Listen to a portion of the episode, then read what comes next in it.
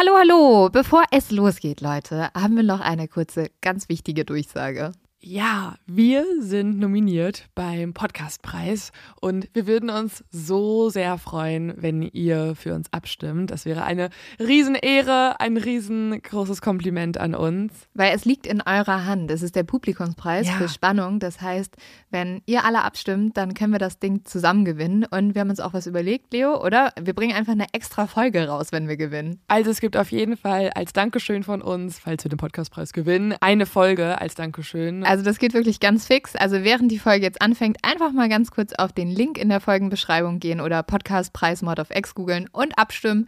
Dankeschön! Dauert nur wenige Sekunden und man muss sich auch nicht registrieren. Und jetzt geht's los mit der Folge.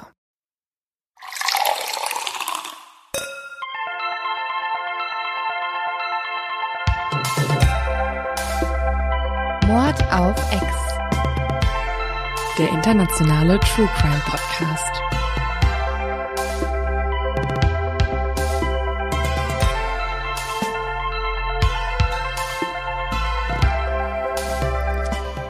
Hallo und herzlich willkommen zu einer neuen Folge Mord auf X und einer neuen Folge mit Dennis Nilsen. Mit unserem guten alten Freund Dennis und uns beiden. Ich bin Leo.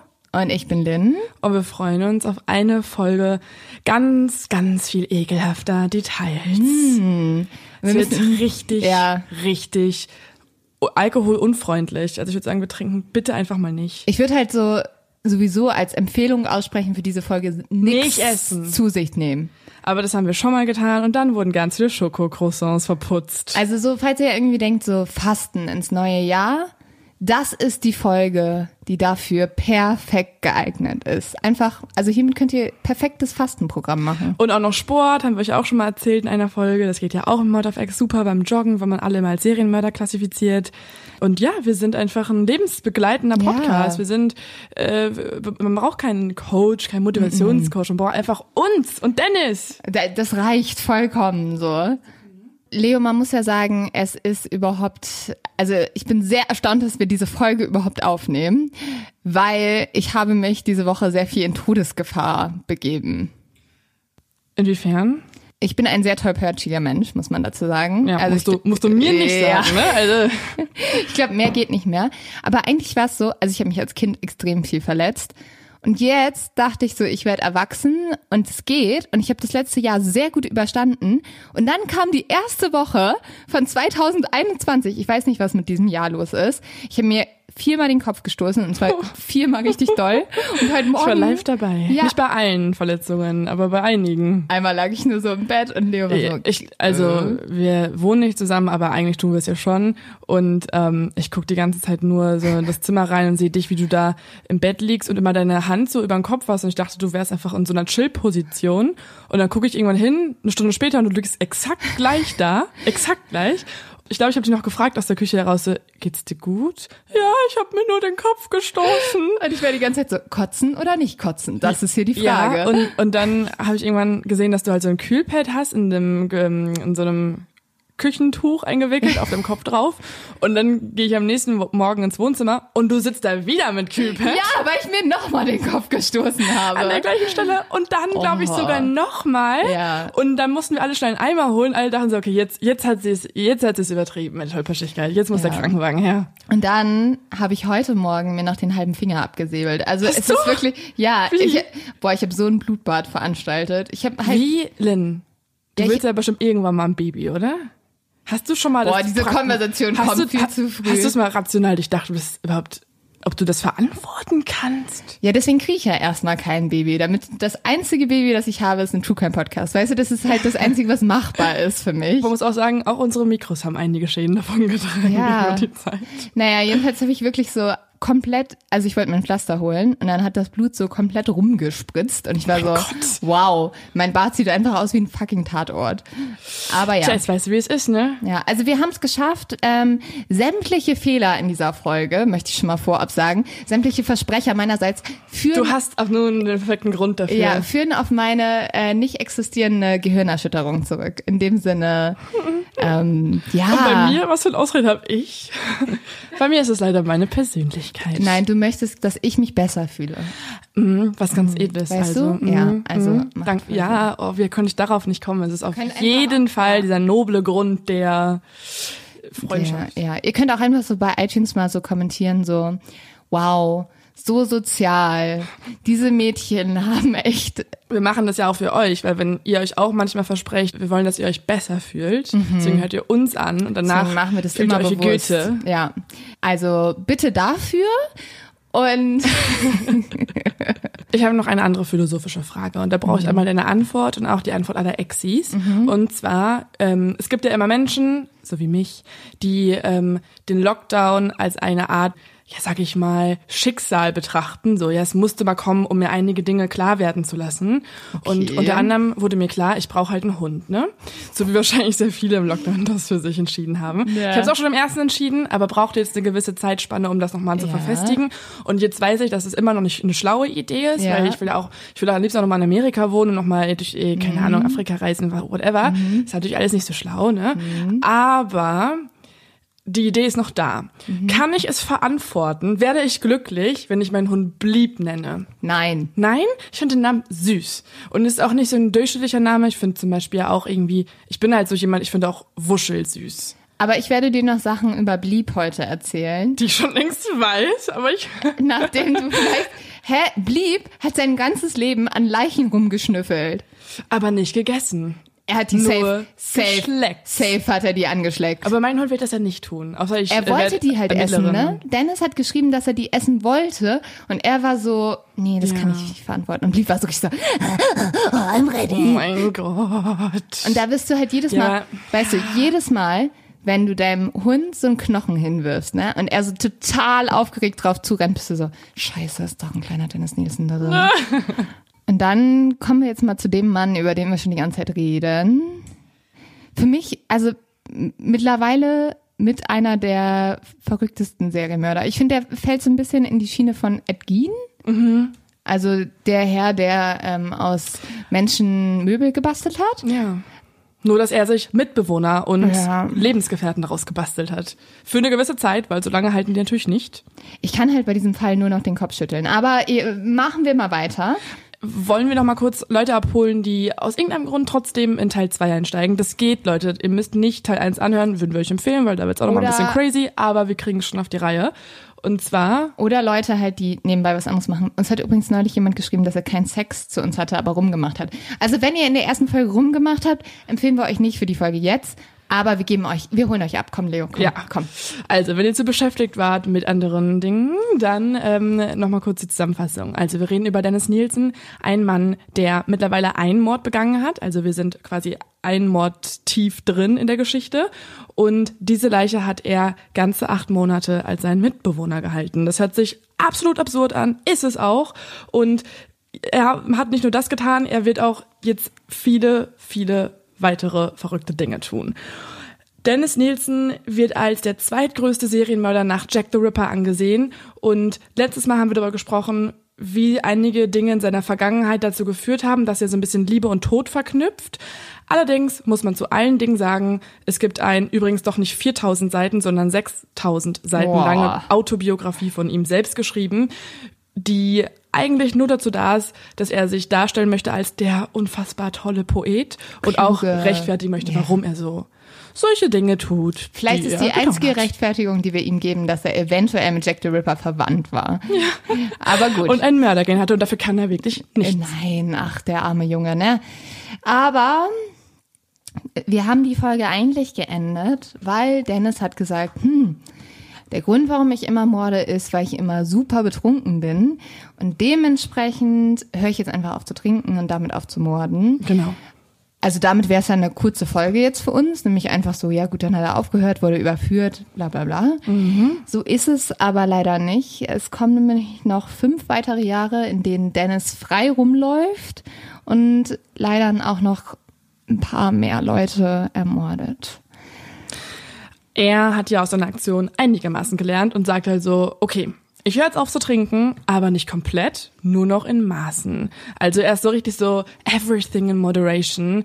Manchmal geht es noch und manchmal gibt's halt eventuell ein Missgeschick, wo ich jemanden noch töte, aber ich werde mich jetzt nicht mehr komplett betrinken. Ich finde das so krass, ne? Ja, wenn man aufwacht nach einer Partynacht und so ist so, oh fuck, ich habe mein ganzes Geld ausgegeben, ich habe meine Freundin betrogen und ich habe irgendwie auch noch einen Hund gekauft plötzlich.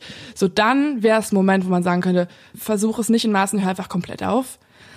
Und er entscheidet diesen Punkt noch nicht mal, nachdem man eine Leiche bei sich in der Wohnung hat. Ja, also ich denke mir so, okay, wenn, ich weiß nicht, ich finde es so krass, dass du sagst, ja, wenn ich trinke, morde ich. Und dann sagst du nicht, okay, ja scheiße, dann höre ich halt auf zu trinken, sondern sagst du so, ja gut, man will ja auch den Spaß nicht verpassen. Also 2 Gläser am Abend und danach vielleicht noch ein 3. und dann schaue ich mal. Aber eigentlich müsste ich dann noch nicht betrunken sein. Ich denke mir so, Dude, das ist nicht eine Möglichkeit, wo du sagst, okay, ich schau mal, ich mach's mal ein bisschen langsam heute. Eigentlich, also spätestens, wenn ihr einen fremden Körper bei euch liegen habt, also der tot ist, nicht lebendig, nach dem One-Night-Stand, dann spätestens dann.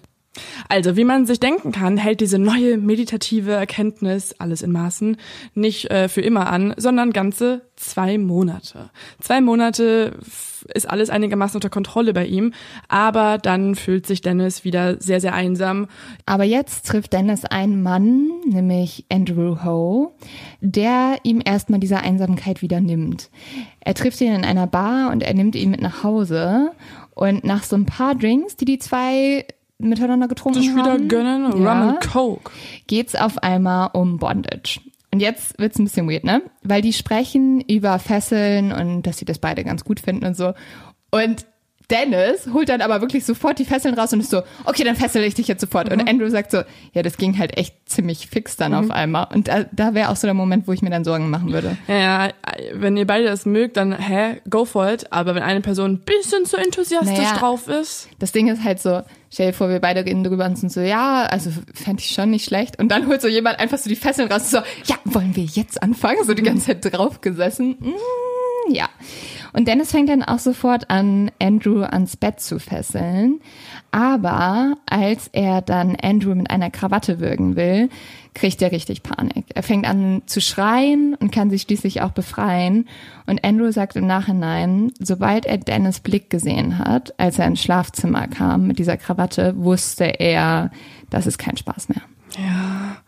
Boah, ich stell's mir ganz schön gruselig vor. Er ist noch so, yeah, das sexy Beast, ich fessel dich jetzt. Und dann eine Sekunde später kommt er so rein mit so einem richtig verstörenden Gesichtsausdruck und einer Krawatte in der Hand und so. Und du bist so, okay, die Rollenspiele sind vorbei. Und vor allem ist es ja auch so, dass Dennis ein riesengroßer Musikfan war, worüber wir schon letzte Folge gesprochen haben. Und er braucht immer den passenden Song auch zum Morden. Und das heißt, wahrscheinlich lief in solchen Momenten teilweise, also das ist jetzt kein Scherz, teilweise liefen in solchen Momenten irgendwelche Theme-Songs von The Exorcist oder so. Also von originalen Horrorfilmen lief die Titelmusik. Das muss man sich mal vorstellen. Es ist wie im Film und auch Dennis hat ja immer selber gesagt, mein Leben ist irgendwie wie ein Film. Es geht so ein bisschen an mir vorbei, meine Hände machen das, aber es ist alles wie ein Film. Aber Andrew hat es geschafft, sich zu befreien und er konnte tatsächlich fliehen und ist dann auch direkt zur Polizei gegangen und hat Anzeige erstattet und hat gesagt, okay, der Typ wollte irgendwas Schlimmes machen. Die Polizei geht dann zu Dennis, aber Dennis sagt, ja, der junge Student wollte mich halt ausrauben, so, und dann habe ich mich gewehrt. Und jetzt haltet euch alle fest, die Polizei glaubt Dennis. Und sie glaubt, dass dieses Bondage halt einvernehmlich war. Liegt an 2 Gründen. Einmal, weil beide eben schwul sind und die Polizei so ist so, jupp, euer Ding, das macht ihr doch gerne. Und dann andererseits war Dennis ja auch selbst schon mal Polizist und ich glaube, man ist bei Kollegen immer noch ein bisschen, ja, man lässt da vielleicht mal ein bisschen mehr durchgehen, kann ich mir so vorstellen. Ja, und Dennis hat halt... Dennis hat halt sehr seriös gewirkt auf die Polizisten. Dennis sagt später, der Grund, warum es gescheitert ist, also warum er Andrew nicht töten konnte, ist, weil er zu nüchtern war. Auch ein Satz, den du nicht in Verbindung bringen möchtest mit einem Mord. Ja, und er sagt dann, Zitat, er hatte nicht die unbegrenzte, unmoralische Kraft. Hat sich irgendwie so, Star Wars, ja. Die Kraft war nicht mit mir, ich konnte es nicht zu Ende führen. Und es klingt so, als wäre so Alkohol für ihn so ein Zaubertrank, so, damit kann ich morden. Ist es gewissermaßen ja auch irgendwie, oder? Ja. Also ist es für Dennis ja so, für andere Menschen ist es so, auf Dinnerpartys genehmigt man sich so ein bisschen mehr Wein, damit man bessere Witze erzählt, ein bisschen lockerer ist. Und für Dennis ist es so, boah, wenn er nicht genau das Level hat, dann kann er halt nicht so gut morden, dann geht es eben nicht. Ja, und wenn absurd. Nicht die richtige Musik läuft, also auch nochmal ein Ding. Es sind echt so zwei Faktoren. Andere tanzen an dem Level, Dennis mordet. Das muss man so sich immer im Kopf halten. Am 3. Dezember 1879 trifft Dennis dann den 23-jährigen Kenneth Ockenden. Kenneth ist ein 23-jähriger College-Student aus Kanada und ist eigentlich gerade nur zu Besuch, weil der kommt, wie gesagt, aus Kanada und er besucht gerade Verwandte in England. Die beiden freunden sich dann ziemlich schnell an, beziehungsweise treffen sich in der Bar und Dennis labert ihn wieder voll und sagt dann so, hey, soll ich dir nicht noch ein paar Sehenswürdigkeiten zeigen, bevor du wieder abreist? Und man denkt sich in solchen Situationen ja oft so, geil, kostenloser Touri-Guide, mach ich mal. Ich habe früher halt dieses Couchsurfing mega viel gemacht. Wenn ich jetzt drüber nachdenke, ist das absolut geisteskrank gewesen, ne? Wirklich. Wenn halt so Leute wie Dennis irgendwie rumlaufen, ja, auf jeden Fall. Ich war mal, also jetzt eine kurze Side-Story, ne? Ich war einmal auf so einem Katamaran in Australien mit meiner besten Freundin und wir haben da so ein bisschen, also wir dachten uns so geil, kostenloses Schiff, kostenlose Logis und alles und dann, das war halt so ein Typ, der uns gehostet hat und dann meinte er irgendwann so, ja, wollen wir noch einen Film gucken? Und der war immer schon creepy, bis dahin schon creepy. Und dann waren wir so, okay, komm, nach dem Film hauen wir ab so ein bisschen. Wir haben schon so ein ungutes Gefühl gehabt. Und dann zeigt er uns gerade den Film, musste aber noch irgendwas holen. Und wir sehen auf diesem Desktop, also es war auf dem Laptop, ganz viele Ordner. Und einer hieß Female Couchsurfers.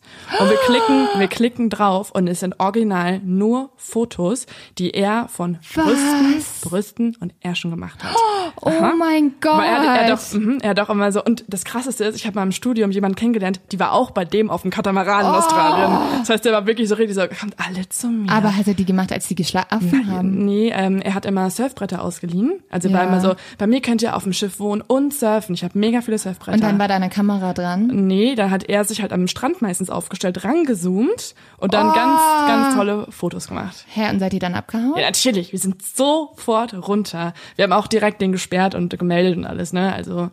Boah. Leute, ganz im Ernst, ne? Das muss man halt einfach sagen. So, ich habe früher, ja, ich war gerade so, die Story habe ich noch nie gehört.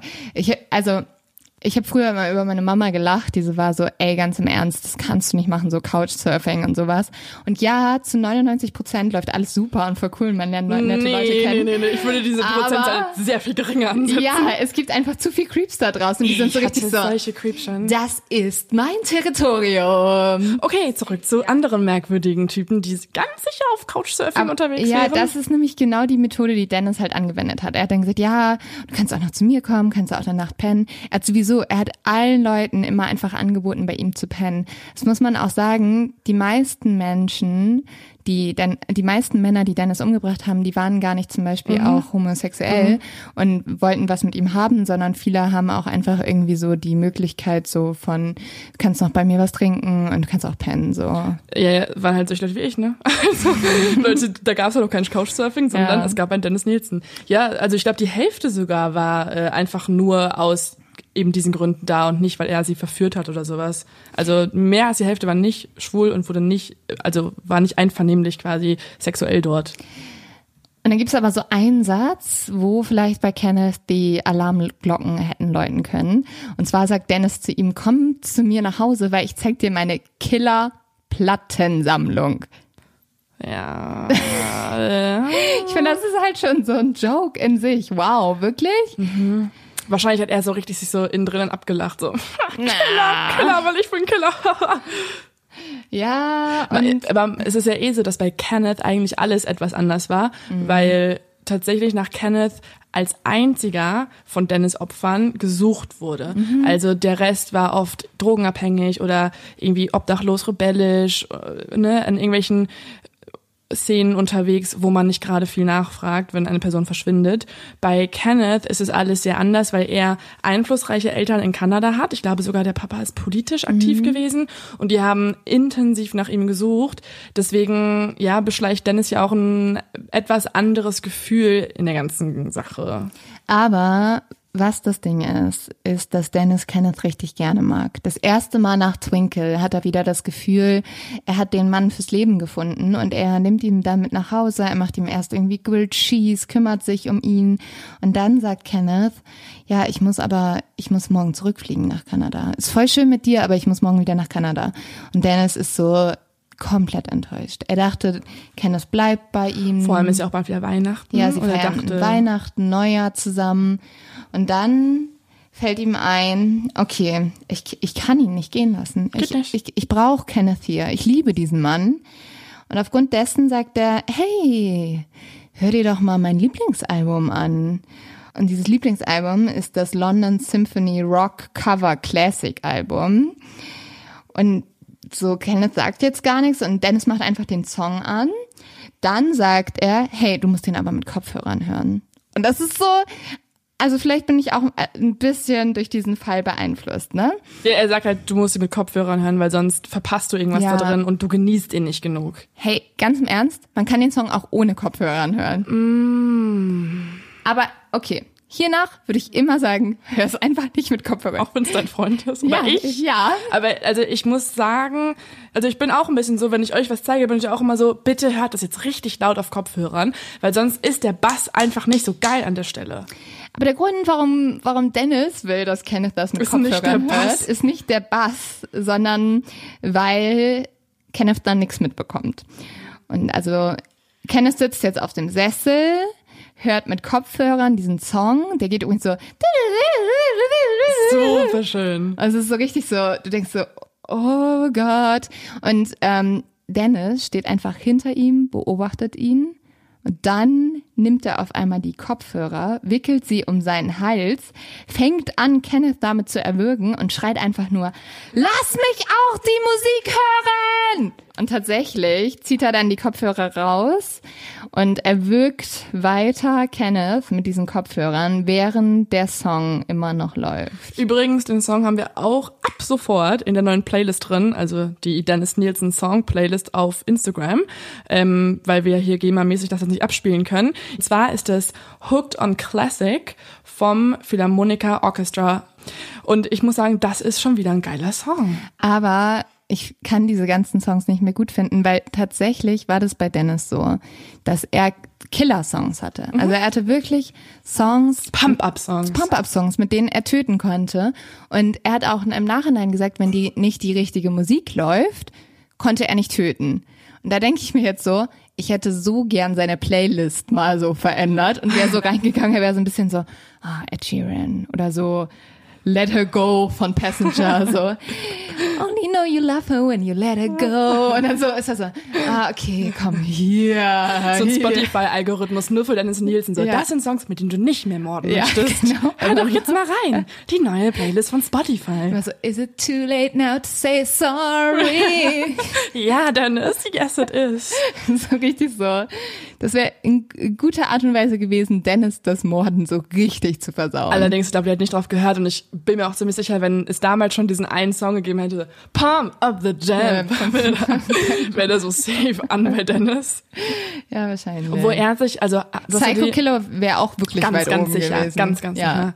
Er hat sich wirklich auch so Songs rausgesucht, die, also man assoziiert wirklich Madness. Man assoziiert mit denen kompletten Wahnsinn. Es sind immer irgendwelche Klassik-Remixe, die irgendwie so mit einer komplett verrückten Geige. Wie gesagt, perfekte Songs für Horrorfilme eigentlich. Kenneth liegt jetzt tot und leblos auf dem Boden und was Dennis jetzt macht, ist, er setzt sich auf diesen Stuhl, wo zuerst Kenneth drauf saß, schenkt sich einen Rum und Cola ein und steckt sich die Kopfhörer, also die Mordwaffe, in die Ohren und hört sich alle Songs nochmal an, die er vorher mit Kenneth zusammengehört hat. Boah. Dann trinkt er sein Glas in Ruhe aus, schaut dabei auf die Leiche von Kenneth und als er ausgetrunken hat, zieht er Kenneth aus, bringt ihn ins Badezimmer und fängt an, ihn zu waschen. Ja, und auch das könnte alles eine Szene in einem Horrorfilm sein, aber war die Realität. Ab nun etabliert sich zwischen Kenneth und Dennis eine Art routiniertes Zusammenleben. Also er entwickelt so einen richtigen Alltag mit dieser Leiche. Ich finde es immer noch so absurd zu sagen, aber es ist einfach wirklich eine Routine mittlerweile. Er steht nämlich die Tage nun auf, geht zur Arbeit und lässt die Leiche in der Zeit in der Wohnung zurück. Er kümmert sich um die Leiche, er wäscht sie, er zieht Kenneth frische Unterhosen an, er gibt ihm zieht ihm neue Klamotten an, rasiert ihn, trägt Make-up auf und möchte so ein bisschen diese blauen Flecken verdecken. Er sprüht ihn mit Parfüm an, damit er gut riecht, und er legt sich vor allem immer wieder ins Bett neben Kenneth und schläft neben dem toten Kenneth ein. Und das Verrückteste ist auch, also er drapiert diese Leiche schon so richtig, ne? Er setzt die in der Küche hin.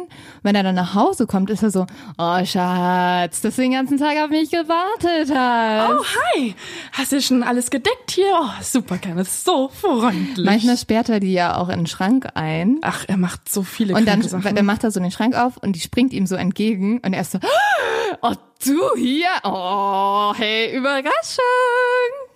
Er versucht wirklich, sich so selbst zu überraschen, und dann ist er richtig froh, wenn er kurz vergessen hat, so, ja, da könnte eine Leiche in meinem Kleiderschrank sein, und macht die auf und ist so, so ein Adventskalender für Serienmörder. Total, der Adventskalender. Oh. Eine neue Produktidee von Dylan und Leo. Er posiert die Leiche in verschiedenen Outfits und in verschiedenen Stellungen, und das alles hält er auf seiner Polaroid-Kamera fest. Das ist, glaube ich, übrigens die Nummer 1 Kamera für Serienmörder. Das ist ja die einzige Kamera, du kannst ja nicht mit einer normalen Kamera Fotos machen und die zum Entwickeln bringen. Genau, ja, stimmt. Vielleicht wurde die erfunden für Serienmörder. Und dann kam 2020 beziehungsweise 2018, 19 und die ganzen Influencer, Instagirls waren so, nein, we take it. Entwickelt für Serienmörder, übernommen von Influencern. Eine Doku von Arte. Er hat außerdem gesagt, und das ist jetzt ein Originalzitat aus seiner Biografie: Ich lasse den Körper noch besser aussehen als vorher. Ich wickel ihn in Frischhaltefolie.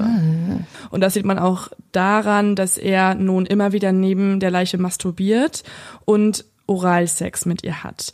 Er sagt aber auch, er hatte, und da muss man Dennis nochmal hier Credits geben, er hatte keinen Geschlechtsverkehr mit der Leiche. Ja. Ne? Also er ist so ein bisschen so, also so weit gehe ich dann auch nicht. Ja, aber weil er sie nicht zerstören will. Mhm. Also ich glaube, er hätte Geschlechtsverkehr gehabt, wenn dann nicht irgendwie die Leiche auseinandergebrochen wäre. Tatsächlich sagt er, die ist schon zu perfekt, und wenn ich mich darüber jetzt hermache, dann würde ich vielleicht den Körper zerstören. Er reibt sich halt zwischen den Beinen. Ja. Das finde ich noch redlich, ja. Also okay. Zwischen den Beinen der Leiche. Nein, stopp. Vorm Schlafen wickelt er Kenneths Leiche, es wird nicht besser, wickelt er Kenneths Leiche mit sich in die Bettdecke ein, und jetzt kommt's, er sagt zu dieser Leiche, good night, sleep well, und schläft Love dann ein. You're so beautiful. Er legt sich auch teilweise den Arm so um von der Leiche, also als ob er so in dem Arm Löffelchen Stellung einschlafen würde. Ich frage mich, gab's denn da keine Sexpuppen in der Zeit? Das tut nicht das gleiche Ding. Und was er ja auch macht, also er behandelt wirklich Kenneth wie einen Partner, ne? Er setzt sich ihm gegenüber, isst ihm gegenüber, also sozusagen, dass sie zusammen essen. Dann erzählt er ihm von seinem Tag, sagt immer so, also heute bei der Arbeit war es ganz verrückt. Ach was, du antwortest nichts? Ja. Er macht Komplimente, lobt ihn für sein Aussehen. Es ist irgendwie alles wirklich sehr absurd. You're so white and so without blood, it's so hot to me, you bloody beautiful thing. Ja, das war eine Imitation eines nicht erfolgreichen schottischen Akzents. Ja, ich glaube auch. Was jedoch passiert ist, dass eine Vermisstenmeldung eingeht und Dennis nun auch im TV mitbekommt, dass über Kenneth berichtet wird. Und es macht ihm Angst, muss man sagen. Also er hat aber dann eine Methode, um damit klarzukommen. Für ihn ist nämlich ab dem Moment, wo er Kenneth bei sich in der Wohnung hat, Kenneth nicht mehr der alte Kenneth. Es ist sein Kenneth jetzt. Und der im Fernsehen als vermisst gemeldet wird und über den Berichte laufen, das ist ein anderer Mensch. Er sagt sogar, und das ist jetzt auch wieder ein Zitat von ihm selbst, es waren diese zwei gegensätzliche Dinge. Meine Macht und seine Passivität. Desto passiver er war, desto mächtiger wurde ich. Er hat nun quasi diesen Besitz über diese Leiche und alles, was vorher war, ist nicht mehr für ihn relevant. Es geht sogar so weit, dass er Kenneths Leiche neben sich aufs Sofa setzt und dann zusammen mit der Leiche die Vermisstenmeldung anschaut. Und er dann so ist so, ha, That's your old you, your older ego. Look there. Ja, es ist komplett verrückt, wirklich. Ich kann nur den Kopf schütteln. Es geht gar nicht anders. Nach ein paar Wochen fängt die Leiche dann an zu verrotten. Da haben wir schon drüber gesprochen. Es ist ein Problem, dass eben auch dieser Geruch in der Wohnung nun existiert. Dennis hat aber ja schon die Lösung. Er weiß ja, er hat es ja schon mal gemacht, unter meinen Fußbodendielen, da ist noch ein bisschen Platz. Aber man muss sagen, also das ist halt schon so bei Dennis, wenn die Leiche richtig anfängt zu verrotten, dann packt er sie halt weg. Ja, aber das ist erst nach ein paar Monaten, ne? Ja. So, ja. Die nächsten Monate wird Kenneths Leiche erstmal noch unterm Fußboden entsorgt und er macht noch was anderes und das ist auch eher so ein Ritual, um damit abzuschließen. Er zerstört alle Schallplatten, die die beiden gemeinsam gehört haben, mit einer Schaufel im Garten. Und das war so ein bisschen seine Art und Weise, sich von der Leiche zu verabschieden, also von Kenneth zu verabschieden, weil dadurch, dass er nun unter den Dielen liegt, ist er nicht mehr zugänglich für Dennis und deswegen muss er jetzt irgendwie mit dieser Zeit kurz abschließen. Dann gibt's aber einen Moment, wo er tatsächlich getriggert wird und zwar ist das eine eigene Arbeitsweihnachtsfeier. Da ist Dennis als Musikverantwortlicher dafür da, die Playlist zu machen. Was eine merkwürdige Wahl ist an DJ. Vielleicht hatten die alle einen komischen Musikgeschmack damals. Aber Dennis hat halt diese Playlist ja gemacht, als Kenneth noch als Leiche bei ihm oben war und er noch nicht mit ihr abgeschlossen hat. Deswegen sind auch alle Songs von ihm und Kenneth drauf. Genau. Und das hat er vergessen. Er ist auf der Weihnachtsfeier, hat vergessen, dass da auch noch der crazy Classic Song Hooked on Classics drauf ist. Und er ist dann so, ja, macht sich eine gute Zeit, nippt an seinem Rum Cola und plötzlich hört er, wie der Song gespielt wird, dreht komplett durch, Dennis schmeißt sein Glas hin, setzt sich ins Auto und rast nach Hause. Zu Hause angekommen, legt er sich erstmal ins Bett, um irgendwie runterzukommen, aber er kann nicht schlafen. In seinem Kopf drehen seine Gedanken durch. Deswegen schreit er und springt hoch und geht ins Wohnzimmer, da wo die Dielen sind und schreit quasi den Fußboden an und sagt: Okay, wenn du die Musik hören willst, dann komm doch verdammt nochmal raus und hör sie dir an. So. Oh mein Gott. Geht natürlich nicht. Deswegen holt er Kenneths Leiche unter dem Fußboden hervor, setzt ihn in einen Sessel und macht sich Rum und Cola, zieht sich komplett aus und setzt sich nackt daneben und weint. Er ist so richtig so... Er ist wieder so richtig am Leiden, ne? Er ist so richtig so, warum tust du mir das an? Ich wollte eigentlich nur eine gute Party haben. Und dann hast du dafür gesorgt, dass ich mich an dich erinnert habe. Und du bist ja nicht mehr verfügbar für mich. Und du hast den Song gespielt. Oh. Kenneth fängt dann aber an zu verwesen. Er wird wieder zurück unter die Fußbodendielen gepackt. Und jetzt ist erstmal Dennis wieder einsam. Er braucht wieder mehr Opfer. Und das erste Opfer, das nach Kenneth folgt, ist ein 16-jähriger Teenager, nämlich Martin Duffy. Er sucht jetzt seine Opfer ganz gezielt danach aus, dass sie halt bedürftig sind und dass sie Hilfe brauchen und dass er sagt, ja, komm, kannst bei mir pennen. Daraufhin kriegt er auch einen neuen Spitznamen, nämlich The Kindly Killer, also der freundliche Killer. Finde ich aber irgendwie keinen passenden Spitznamen für ihn. Also ja, er ist erst nett, aber dann halt... Ich würde eher sagen so, the stinky, smelly... Ja. The Stinky One, so nennen wir ihn jetzt einfach. Man muss sagen, bei Dennis ist es halt so, ihm ist ziemlich egal, wer die Leute im wahren Leben waren, ne? Also wie alt sie sind oder was die für einen Ruf hatten, was die machen. Ihm ist ja eigentlich nur wichtig, was er dann aus ihnen macht, wenn sie tot sind. Also deswegen verkleidet er sie ja auch und so. Dementsprechend hat er jetzt auch ein Beuteschema, was ja, würde ich sagen, schon fast Wendler-Verhältnisse sind. Also er ist relativ alt und... Dass sich das auch so als ganz normaler Begriff etabliert hat bei uns in der Gesellschaft. Ja, ja, selbst schon, lieber Wendler. Der Martin Duffy, also der 16-jährige Teenager, wird dann knapp 5 Monate nach Kenneth ermordet und wird ziemlich schnell aber in das gleiche Grab gelegt, nämlich unter die Fußbodendielen. Man muss sich jetzt vorstellen, ne? Es sind 5 Monate vergangen. In diesen 5 Monaten liegt da die ganze Zeit eine Leiche und verwest vor sich hin. Dennis hat so ein bisschen, um das zu retten, so Deo-Sticks, Raumduft dahin gepackt. Ja, er hat sogar ein paar Deos halt aufgemacht, sodass die Flüssigkeit rauskommen kann und das dann in die Leichen gepackt, also in den Körper. Oh.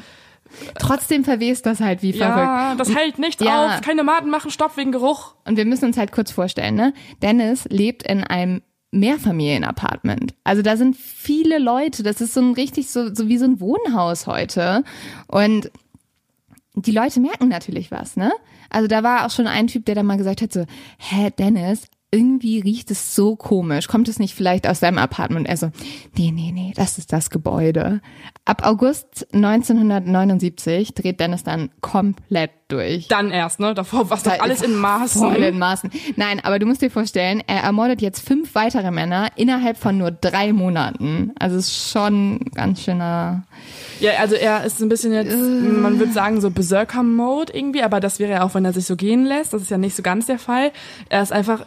in so einem Modus angekommen. Er hat halt eine Routine jetzt. Er weiß genau, wie er vorgehen muss. Er weiß, was er möchte, er weiß, wie er es kriegt und was er sagen muss, welche Jokes er wahrscheinlich machen muss. Mhm. Wahrscheinlich hat er so richtige Mörder-Jokes schon drauf, um Leute anzugehen. Oh. Und das Schlimme ist vor allem, und das finde ich nochmal so, damit verachte ich Dennis irgendwie noch mehr, er kann sich noch nicht mehr die Namen der Opfer merken. Also von diesen 5 Männern konnte nur einer identifiziert werden, weil Dennis sonst war so, ja, also war mir halt scheißegal, wie die hießen. Ich habe die irgendwie Skinhead, ich habe sie Hippie genannt. Und das ist auch so, respektloser geht's halt nicht so, ne? Und Dennis geht jetzt bei den Leichen genauso vor wie mit den anderen. Also er hat die immer wieder ein bisschen oben, kümmert sich um die und so weiter und so fort. Es gibt aber kurze Momente, wo Dennis so ein bisschen zur Vernunft kommt. Ganz kurze Momente. Ja, ganz kurze Momente. Zum Beispiel hat er es einmal, da wacht er in den Armen von einer dieser Leichen auf und sagt dann so, "This is ridiculous." Ja. Ridiculous. Also das ist doch absolut lächerlich. Ja, Dennis, ja. Da würde ich dir ausnahmsweise einfach mal zustimmen. Das ist aber nicht nur lächerlich, das ist halt einfach kompletter Wahnsinn. Dennis macht sowieso so ein paar sehr geile Aussagen. Ja, er, wir haben ja schon gesagt, Dennis sieht sehr viel nicht ein und Dennis sieht auch einfach nicht seine Taten ein. Mhm. Er sagt nämlich nicht über sich selbst, dass er halt vielleicht ein Monster ist oder zumindest ein Mörder oder zumindest moralisch nicht gerade ein guter Mensch. Das sagt er alles nicht. Er bezeichnet sich selbst als total unvernünftig. Ja, und ich denke mir so, es ist unvernünftig, wenn wir vor 6 Uhr trinken. Aber wir müssen ja auch eine Podcast-Aufnahme machen. Ja. Und es ist vielleicht unvernünftig, wenn ihr jetzt den ganzen Tag eine Mord auf X gehört habt und nicht gearbeitet habt oder für die Uni gelernt habt. Aber auch das ist okay. Auch das ist okay. Aber es ist nicht unvernünftig, wenn du halt irgendwie mehrere Männer ermordest. Wenn du in den Armen einer Leiche aufwachen solltest, dann hat das leider nicht so viel mit unvernünftig zu tun. Das ist halt nicht so, er tut so, als wäre das so komplett normal. So, ist ein bisschen, da war ich mal ein bisschen wild drauf. Ich bin halt ein bisschen crazy unterwegs. Und man muss sich vorstellen, es sind jetzt echt viele Leichen, ne? Also er hat ja jetzt 5 Leute noch weiter umgebracht, plus Martin Duffy, also hat er 6 Personen unter seinen Dielen liegen. Und jetzt wird's richtig, richtig eklig. Es ist nämlich Sommer und die Leichen ziehen Maden, Fliegen an. Und diese Maden und Fliegen fangen halt auch an zu larven in den Leichen. Und Dennis denkt sich so, okay, bisschen Kacke. Und aufgrund dessen fängt er halt an, morgens und abends Insektenspray zu sprühen. Aber das bringt absolut nichts. Sein ganzes Apartment ist so ein Gewächshaus geworden. Er überlegt jetzt, was soll er mit den Leichen machen? Und jetzt kommt halt diese sensationelle Idee, gebe ich meinem kleinen Hund doch einfach 7 ausgewachsene Männer zum Essen. Die komplett nicht mehr voller Tiere sind. Die nicht einen Hund essen sollte. Und diese Erkenntnis hat er dann zum Glück. Er denkt so, okay, wenn ich das blieb, krank wird. Und aufgrund dessen gibt er ihm nicht die Leichen zu essen. Ja, man würde denken, er hätte es gemacht, aber nee. Aber er blieb was weg. Also beziehungsweise man kann jetzt überlegen, ob er da vielleicht schon vorher geplant hat. Er hat nämlich, als er noch mit Twinkle zusammen gewohnt hat, hat er eine riesige Hundehütte für diesen kleinen Blieb gebaut, wo man sich auch denkt, vielleicht braucht er nicht so eine große Hundehütte. Also Dennis, die Hundehütte ist ja größer als sein eigenes Haus. Warum? Und der Grund, warum, ist, dass er jetzt alle Leichen in dieser Hundehütte verstaut. Und ich finde irgendwie, also ich muss sagen, ich finde dieses Leben von Blieb so absurd. Ich stelle mir die ganze Zeit vor, eigentlich müsste es so eine Netflix-Serie geben von Blieb, aus der Sicht von Blieb. Und Blieb geht so zu anderen Hunden, ist so, also mein Herrchen. Der ist komisch. Da liegen so viele Leichen bei uns rum. Mein Herrchen gibt mir komisches Essen, das möchte ich nicht. Aber Dennis braucht jetzt immer noch irgendeine Art und Weise, die Leichen zu entsorgen. Und zwar fängt er jetzt an, die zu verbrennen. Dafür muss er sie aber erst zerschneiden und das macht er mit ganz normalen Küchenmessern. Also es muss ewig gedauert haben. Er kocht sie dann ein. Hier kommt ihm übrigens so ein bisschen die Kochlehre aus der Armee jetzt zu Hilfe. Oh Gott, jetzt wird's so schrecklich. Oh, es ist so eklig. Weißt du, er kocht erstmal so alle Teile ein vom Körper, nachdem er die zerschnitten hat, damit so Haut und Haare abgehen. Und dann kocht er zum Beispiel auch noch das Gehirn ein. Naja, er legt erst den Schädel in heißes Wasser für mehrere Stunden, damit er irgendwann quasi, damit er den knacken kann. Und dann löffelt er das Gehirn aus. Stopp. Boah. Und er zerteilt dann den restlichen Körper, packt so die Sachen, die zu groß sind, in Koffer, welche er wieder in der Hundehütte verstaut. Und die Organe packt er so in Plastiksäcke und in seine Schränke. Er hat ja auch immer gesagt, dass gerade so Blasen und sowas halt total riechen würden. Ja. Deswegen hat er die als allererstes in Tüten gepackt und dann halt entsorgt. Ja. Er hat sogar einige Tüten, hat er nach draußen gestellt, nachts, und hat gesagt, die sind für die Geister der Nacht, die Biester der Nacht. Ich würde so sagen, Dennis, du bist das größte Biest der Nacht. Sorry. Halt die einfach, die sind nämlich für dich dann dementsprechend. Den Rest verbrennt Dennis. Und als er merkt, dass es extrem nach menschlichem Fleisch riecht, Surprise übrigens, legt er noch ein paar Autoreifen mit aufs Lagerfeuer. Man muss dazu sagen, man fragt sich jetzt erstmal, der wohnt mitten in der Stadt in London. Wie kann der ein Lagerfeuer machen? Und wo er Menschen verbrennt. Wo er mehrere Menschen verbrennt, die alle nicht gerade, ja, wie du gesagt hast, die einfach auch schon riechen. So. Und er wählt da die Methode, die, glaube ich, auch seine einzige Lösung war. Er macht das nämlich mit kompletter Normalität. Also er tut so, als ob das das Alltäglichste wäre, was es gibt. Er nimmt diese ganzen Koffer und Säcke und Knochen und macht dann bei sich im Innenhof des Gebäudes ein riesengroßes Feuer, schmeißt dann die Autoreifen rein und es gibt sogar eine Gruppe von Kindern, die das Ganze beobachten. Die stochern noch in diesem Feuer rum und er guckt einfach zu. Ja. Und er macht dann auch die Fenster auf und spielt noch so einen verrückten Song. Er spielt dabei den Song Flight of the Bumblebee. Auch wieder ein Song, der kompletten Wahnsinn symbolisiert. Ich glaube, es ist so, er macht es so offensichtlich, dass alle sich so denken, so, ja, okay, wenn er jetzt Leichen verbrennen will, dann wird man das nicht im Innenhof machen, ne? Aber also, das ist ja das Argument dagegen. Ich denke mir halt die ganze Zeit so, es hätte einen Allmann-Nachbarn gebraucht. Ich hätte gern meinen alten Nachbarn dahin geschickt, so, weißt du? So jemand, der da ankommt und sagt, Entschuldigung Sie, haben Sie eine Erlaubnis, hier Sachen zu verbrennen? Was verbrennen Sie denn da? Oh, einen Knochen. Ja, aber so jemand hätte es gebraucht. Aber weißt du, die Engländer sind halt leider zu entspannt. Ja. Es geht nicht. Cup of Tea trinken und abwarten ist nicht die Lösung. Die trinken nur Tee. Einfach mal gucken, was der Nachbar macht. Was bei Dennis das Ding ist, diese ganze Leichenentsorgung, über die wir gerade gesprochen haben, fällt ihm alles andere als leicht. Also er beschreibt das Ganze so wie dreckiges Geschirr nach dem Essen abwaschen. Er findet das lästig. Das war ein Zitat wieder von ihm, ne? Muss man sich mal vorstellen. Es ist wie dreckiges Geschirr, das man danach halt abwaschen muss, will ich gar nicht, scheiß Part, aber naja. Und er klagt so richtig darüber. Er sagt, das ist eine extreme Belastung, er muss sich immer wieder übergeben, er muss sich extrem betrinken, um diese Leichen zu entsorgen. Du denkst so, wirklich, wirklich, hast du dir alles selber eingebrockt. Mhm. Er hat auch eine Methode, um Abschied zu nehmen, und das ist, indem er vor diesem zerstückelten Körper, den er vor sich hat, jedes Mal nochmal masturbiert und dadurch sich im Kopf quasi frei macht davon und sich verabschiedet. Und wenn du menschlich in der Lage bist, zu verschiedenen Organen und Gehirnmasse zu masturbieren, dann kann es dir nicht so schwer fallen, dieser ganze Prozess. Dann musst du wirklich aufhören, dich zu beschweren über den Geruch, weil du hast gerade zu Organ masturbiert. Dennis macht es sogar einmal, also der ist irgendwie so dreist auch. Er macht das nämlich einmal, einmal ist er so betrunken, dass er einfach einen Sack mit Organen mit auf einen Hundespaziergang mit Blieb nimmt, und das ist mitten am Tag, ne? Und dann lässt er mitten am Tag diesen Sack mit Organen einfach in einem Park liegen. Es ist dieses Ding von, je normaler ich es tue, desto weniger fliege ich auf. Aber eigentlich wäre er aufgeflogen. Nämlich ein Biologiestudent findet genau diesen Sack, sieht auch Dennis damit, findet es auffällig und bringt ihn sofort zur Polizei, also den Sack. Und der Biologiestudent sagt auch noch so, ja, das ist wahrscheinlich ein Mensch. Aber stell dir vor, so jetzt kommt der Student dahin, sagt so, hier, bitte. Eine menschliche Leber. Mehrere menschliche Lebern. So, bitte findet raus, das ist doch irgendwie merkwürdig. Was sagt die Polizei? Ach, das ist wahrscheinlich nur ein Tier.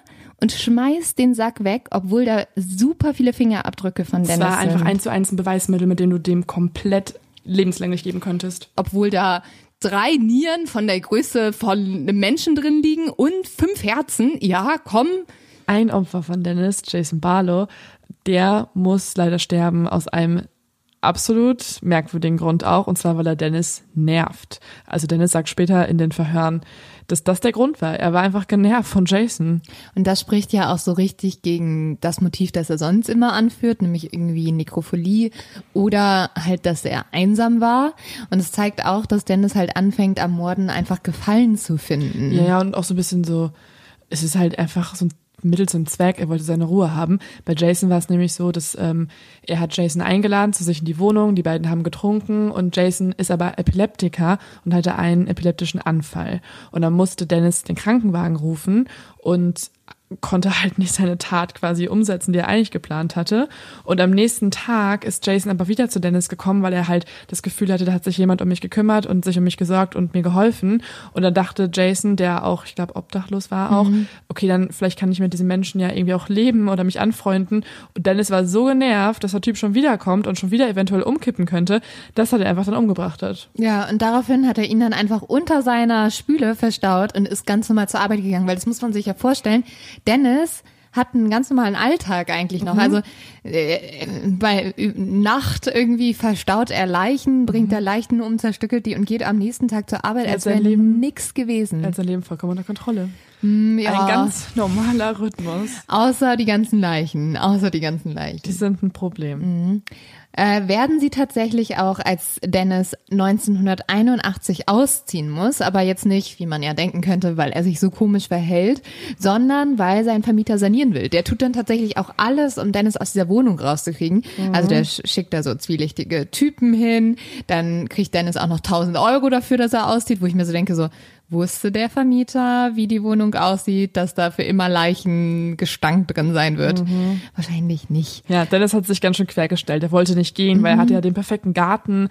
Er hatte die perfekte Fläche für seine Außerdem Farben. Hatte er halt mehrere Leichen unter seinen Fußbodendielen liegen. Und das wird jetzt ganz schön zum Problem. Also man muss sich vorstellen, mittlerweile hat Dennis 11 Männer ermordet und mehrere von denen liegen halt noch bei ihm rum. Alle. Ja, und die muss er jetzt verbrennen. Deswegen macht er wieder ein großes Lagerfeuer, hört ganz laut Musik. Übrigens den Theme-Song von The Exorcist. Ja, das ist dieses, wir haben es ja auch in die Musikstory reingepackt, dass der Song, der so ganz dramatisch, theatralisch mit Klavier gespielt wird und absoluten Wahnsinn auch nochmal symbolisiert. Und also, wenn es noch nicht den Nachbarn aufgefallen ist, dass er da Leichen verbrennt, kann ich nicht verstehen, wie man so die Musik ignorieren kann. Um 8 Uhr morgens. Also er hat richtig früh morgens angefangen und hat dann halt bis abends da Leichen verbrannt und alle waren so, er wollte seinen eigenen Film nachspielen, ganz ehrlich. Ja, auf also jeden dieser Fall. Song einfach. Oh. Und jetzt zieht Dennis ja um und Dennis ist wie immer so, ja, ich mache mir einen guten Vorsatz und ich hole mir jetzt eine Wohnung, die hat keinen Garten und die hat keine Bodendielen. Und dann kann ich ja wieder Leichen verbrennen oder ich kann sie halt unter die Fußbodendielen legen, ich kann sie eigentlich nicht entsorgen und deswegen werde ich nicht mehr morden. Ja, also er hat sich extra eine Wohnung, also eine Downgrade-Wohnung geholt eigentlich, ne? So wie andere Menschen normalerweise versuchen, dann beim Umzug das nächste Mal noch einen schöneren Garten zu kriegen oder noch irgendwie eine größere Wohnung, ist es bei ihm ja so sehr pragmatisch gewesen. Hauptsache kein Stauraum für Leichen. Ja. Vor allem so beim Makler so. Genau. Glauben Sie, man könnte hier gut Leichen verstoren? Gibt hier irgendwo äußerst viel Platz für, da kann ich jetzt nicht weiter drüber reden. Aber ja, nee, aber das funktioniert auch ganz gut. Also man muss sagen, Dennis hat das erste Mal in dieser Wohnung seit Jahren jetzt wieder normalen Sex. Also das heißt, dass er die Person halt nicht umbringt danach. Das ist erstmal, also ist schon ein gutes Zeichen, so. Ja, das war jetzt halt wirklich wieder ein neuer Abschnitt und er möchte sich jetzt einfach wieder anders benehmen. Stell dir vor, du bist der Typ, der also der hat so viel Glück gehabt, dieser eine, der davon gekommen ist. Ja. Also es sind mehrere davon gekommen. Ich glaube, das mit Karl passiert ja jetzt auch in der neuen Wohnung. Genau. Also was ich in der ersten Folge am Anfang erzählt hatte mit Karls Dotter, passiert jetzt in der neuen Wohnung und Dennis in seiner neuen Vorsatzphase nimmt sich dann halt irgendwie nicht das Ziel, ihn zu töten, sondern er reanimiert ihn. Ja. Aber hauptsächlich einfach, weil es mal einfach mal eine Ausnahme sein soll. Weil er meinte, er hatte einen Schwung von Menschlichkeit auf einmal. Das hat er wirklich gesagt, ne? Zitat. Aber was man eher glauben kann, ist, weil tatsächlich hält das nicht so lange bei Dennis an, er hat vor Karl schon 3 weitere Männer ermordet, die übrigens bis heute nicht identifiziert worden konnten. Mhm. Und was man eher vermuten kann, warum er Karl nicht umgebracht hat, ist, dass er keinen Platz mehr hatte. Weil er wusste halt nicht, wohin mit den Leichen und dass er nicht noch eine Leiche haben wollte, wo er nicht weiß, was er damit machen soll. Weil jetzt wird's tatsächlich richtig eklig. Dennis fängt an, die Leichen zu zerstückeln und spült teilweise Teile davon in der Toilette oder im Abfluss runter. Mhm. Alles, was nicht so richtig funktioniert, bewahrt er im Kleiderschrank auf, in der Teekiste, in der Schublade. Er hatte halt wirklich im Kleiderschrank so ein paar Kisten rumstehen und dann sind in einer Kiste ein paar Organe und in der nächsten Kiste ein paar Organe und dann gibt's da nochmal eine Tüte. Das ist also, er braucht doch wieder Stauraum, kann man eigentlich festhalten. Ja, und er fängt jetzt an, sich so ein richtiges System aufzubauen. Er zerschneidet die Organe und wenn sie zu groß sind, kocht er alles ein und dann wird das so eine Art Suppe, welche er dann in der Toilette runterspülen kann. Oh. Und da macht er halt auch nochmal das, dass er so den Kopf einkocht, damit er den aufbrechen kann. Für mehrere Stunden auch, ne, weil sonst kann er den nicht knacken. Es muss so eklig gestunken haben in diesem Apartment. Mein Gott. Also, das kann man sich gar nicht vorstellen. Aber die Knochen sind halt tatsächlich zu groß, um sie einzukochen. Also da kriegst du halt das Fleisch runter, die Organe, so weiter und so fort. Aber du kannst jetzt nicht so einen riesen Schulterknochen irgendwie die Toilette runterspülen. Und wir wissen ja auch alle, Bleep sollte verschont werden. Genau. Bleep darf keine vergammelten Menschenstücke nehmen, die 5 Monate noch rumliegen. Aber was Dennis dann einfach macht, er schmeißt die Knochen einfach über seinen Gartenzaun und niemand bemerkt es. Mhm. Es ist einfach so, hier, Nachbar, viel Spaß damit. Und die restlichen, die halt wirklich dann nicht weggehen, die packt er in den Kleiderschrank und bewahrt sie erstmal auf.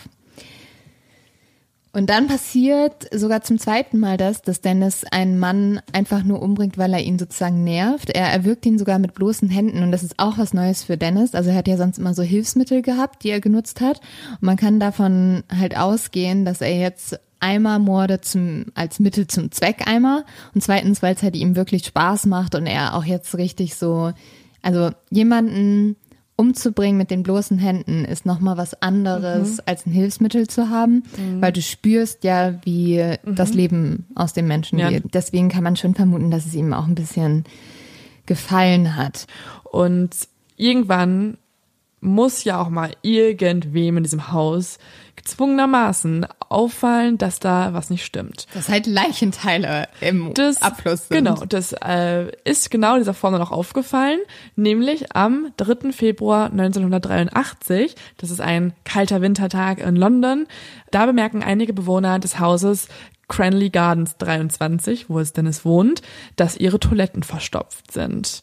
Das ist ein bisschen komisch, weil Dennis wohnt ganz, ganz oben im Haus, also in der obersten Wohnung. Bei ihm ist nichts verstopft, aber er produziert ja diese Verstopfung in den Wohnungen da drunter. Die Leute gehen halt erstmal zu ihm hoch und sitzen ein bisschen so, Dennis, kann es sein, dass du viel auf Toilette gehst? Ja. Tatsächlich ist es eher noch so, dass sie einfach erstmal klopfen und so fragen, ist bei dir auch irgendwas komisch? Irgendwie ist hier alles verstopft. Und das macht vor allem ein Typ, der heißt Jim Alcock. Guter Name. Sehr guter Nachname. Für seine Freundin vor allem auch. Die beiden sind verzweifelt, sie probieren alles aus und nehmen sich irgendwie eine Säurelösung, versuchen die Hausverwaltung zu erreichen. Die Hausverwaltung holt einen Klempner und trotzdem bringt es nichts. Und als der Klempner aber da ist, trifft Dennis auf diesen im Treppenhaus. Und der Klempner erzählt dann halt Dennis, dass die Rohre verstopft sind und sie sich jetzt drum kümmern werden. Und jetzt kriegt Dennis fürchterliche Panik. Er kriegt richtig Panik. Er merkt halt, er könnte jetzt auffliegen. Genau. Was macht er? Er flieht nicht oder so, er denkt, ich kriege das schon hin. Er kauft Putzmittel und fängt an, nachts die Rohre zu reinigen. Ja, das Problem ist, der Schacht unten, also es gibt so einen Kellerraum, der ist ja auch komplett verstopft. Deswegen wird's jetzt richtig ekelig nochmal, also alle aufhören zu essen, kurz nochmal. Dennis geht nämlich dann in den Keller, nimmt sich so eine Art Stab oder irgendwie so Metall und versucht im Schacht unten die Fleischstückchen zu entfernen. So. Dabei wird er aber von Jim Alcock beobachtet. Also Jim Alcock kann nicht sehen, was er da tut, aber Jim merkt sich, der war irgendwie im Keller nachts. Dennis fällt auch auf, dass er sich komisch verhält und beobachtet wird und denkt sich dann so, okay, ich muss noch irgendwas tun, um von mir abzulenken. Und er schreibt deswegen einen Beschwerdebrief an die Hausverwaltung und geht noch im ganzen Haus rum, um Unterschriften zu sammeln. Und er sagt dann noch zu Alcock, ja, ich stand da nur bei dem Rohr, weil ich musste ja irgendwo pinkeln, jetzt wo es oben verstopft ist. Ja, das hat er halt gesagt. Ja. Und Alcock ist so, bisschen merkwürdig, dass du aber so freiwillig die ganzen Rohre reinlegst. Der Klempner kommt 4 Tage später vorbei und geht runter zum Schacht und er stochert auch wieder drin rum und guckt sich das Ganze ein bisschen an und er bemerkt, dass da drin eine Art fettartige Substanz ist, die ihm aber komisch erscheint, weil, naja, Klempner kennen sich schon ganz gut aus mit anderen Substanzen, die, ne, also Scheiße halt. Und seitdem ist dieser Klempner in sämtlichen Medien aufgetreten. Er liebt es, mit der Presse zu reden, weil er hat jetzt auch so einen Lieblingssatz, den er immer erzählt.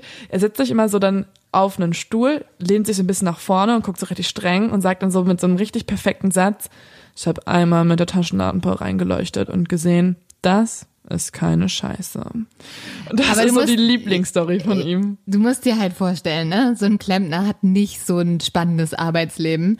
Und also wenn ich Klempner wäre und so einen Mord aufgedeckt hätte, also ich würde das auch. Das wäre die Story deines Lebens. Du bekommst immer Bier ausgegeben in der Bar. Das ist schon sehr, sehr gut. Möchte das hören, wie du was anderes gefunden hast, außer Scheiße. Und er holt dann tatsächlich Verstärkung. Er holt seinen Chef noch dazu. Und die stochern dann durch die Rohre und erstmal finden sie nicht so richtig was, weil Dennis hat ja gereinigt.